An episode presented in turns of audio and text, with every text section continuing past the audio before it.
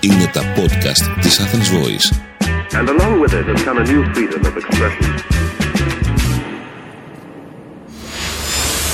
Ζήσε με αγάπη με την Ξένια Κουρτογλού, προσωποκεντρική σύμβουλος ψυχικής υγείας, life and business coach, συγγραφέας. Καθώς πλησιάζει το τέλος του χρόνου, όλοι ανταλλάσσουμε δώρα με τους αγαπημένους μας ανθρώπους. Και σήμερα αυτό που θέλω να σας προτείνω είναι να κάνετε ένα σπουδαίο δώρο στον πιο σημαντικό άνθρωπο για σας, στον εαυτό σας. Και ποιο είναι αυτό το δώρο? Το πιο πολύτιμο αγαθό που έχουμε, τον χρόνο. Αυτόν τον χρόνο που πολλοί άνθρωποι σπαταλάνε σε ανούσιες στενοχώριες, σε κριτική των άλλων, στα social ή στην τηλεόραση. Αποφασίστε λοιπόν τη νέα χρονιά που ξεκινάει να βάλετε τον εαυτό σας πάνω απ' όλα και να του δώσετε προτεραιότητα. Να του δώσετε χρόνο να κάνει όλα αυτά που ονειρεύεστε και αναβάλλετε γιατί τρέχουν οι υποχρεώσεις προς τους άλλους. Να του δώσετε χρόνο να κάνει αυτά που του δίνουν χαρά, αυτά που λαχταράτε πραγματικά, αυτά που έχετε ανάγκη. Από το να ξεκινήσετε γυμναστήριο, να φροντίσετε την υγεία σας, να κάνετε κάποιες εκδρομές, να παρακολουθήσετε ένα σεμινάριο, να βλέπετε τακτικά τους αγαπημένους σας. Αυτό που σας προτείνω για τη νέα χρονιά είναι να δώσετε προτεραιότητα στον εαυτό σας.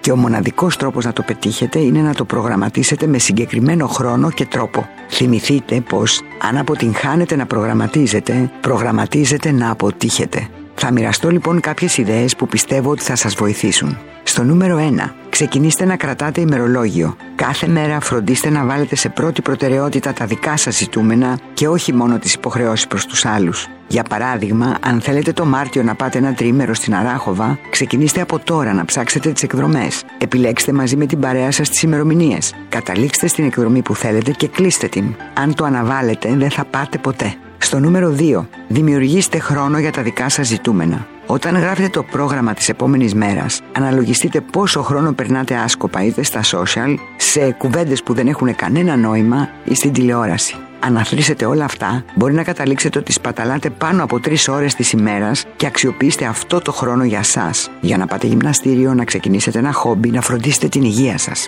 Στο νούμερο τρία, ξεπεράστε τους δισταγμούς και τους φόβους σας. Πολλές φορές αναβάλλετε πράγματα γιατί φοβάστε μήπως αποτύχετε, μήπως δεν τα καταφέρετε, μήπως οι δικοί σας δεν σας ενθαρρύνουν ή μήπως χειροτερέψουν τα πράγματα στο μέλλον και δεν τα ολοκληρώσετε. Αυτοί όλοι είναι φόβοι για το μέλλον, επειδή το μέλλον είναι άγνωστο, που όμως δεν σημαίνει κατά ανάγκη αρνητικό. Οι πιθανότητες να πάνε τα πράγματα καλά είναι εξίσου δυνατές. Και στο νούμερο τέσσερα, δεσμευτείτε να κάνετε κάθε μέρα τουλάχιστον μία δράση προς αυτά που ως τώρα αναβάλατε. Η δράση είναι εκείνη που θα σας πάει εκεί που θέλετε. Όταν βάζετε τις προτεραιότητες σας για κάθε μέρα, βάλτε πάνω-πάνω εκείνες τις ενέργειες που συνήθως αναβάλλετε και κάντε τις. Τόσο απλά. Είμαι η Ξένια Κουρτογλού, ειδικός στην ψυχική ανθεκτικότητα και στην εκπομπή μου μαθαίνετε πώς να αντιμετωπίζετε με επιτυχία τις συνεχείς αλλαγές της ζωής, προσωπικά και επαγγελματικά. Ήταν ένα podcast από την Athens Voice. Μπορείτε να ακούσετε τα podcast της Athens Voice στο athensvoice τελεία gr και στο Spotify, στο Apple Podcast και το Google Play Music.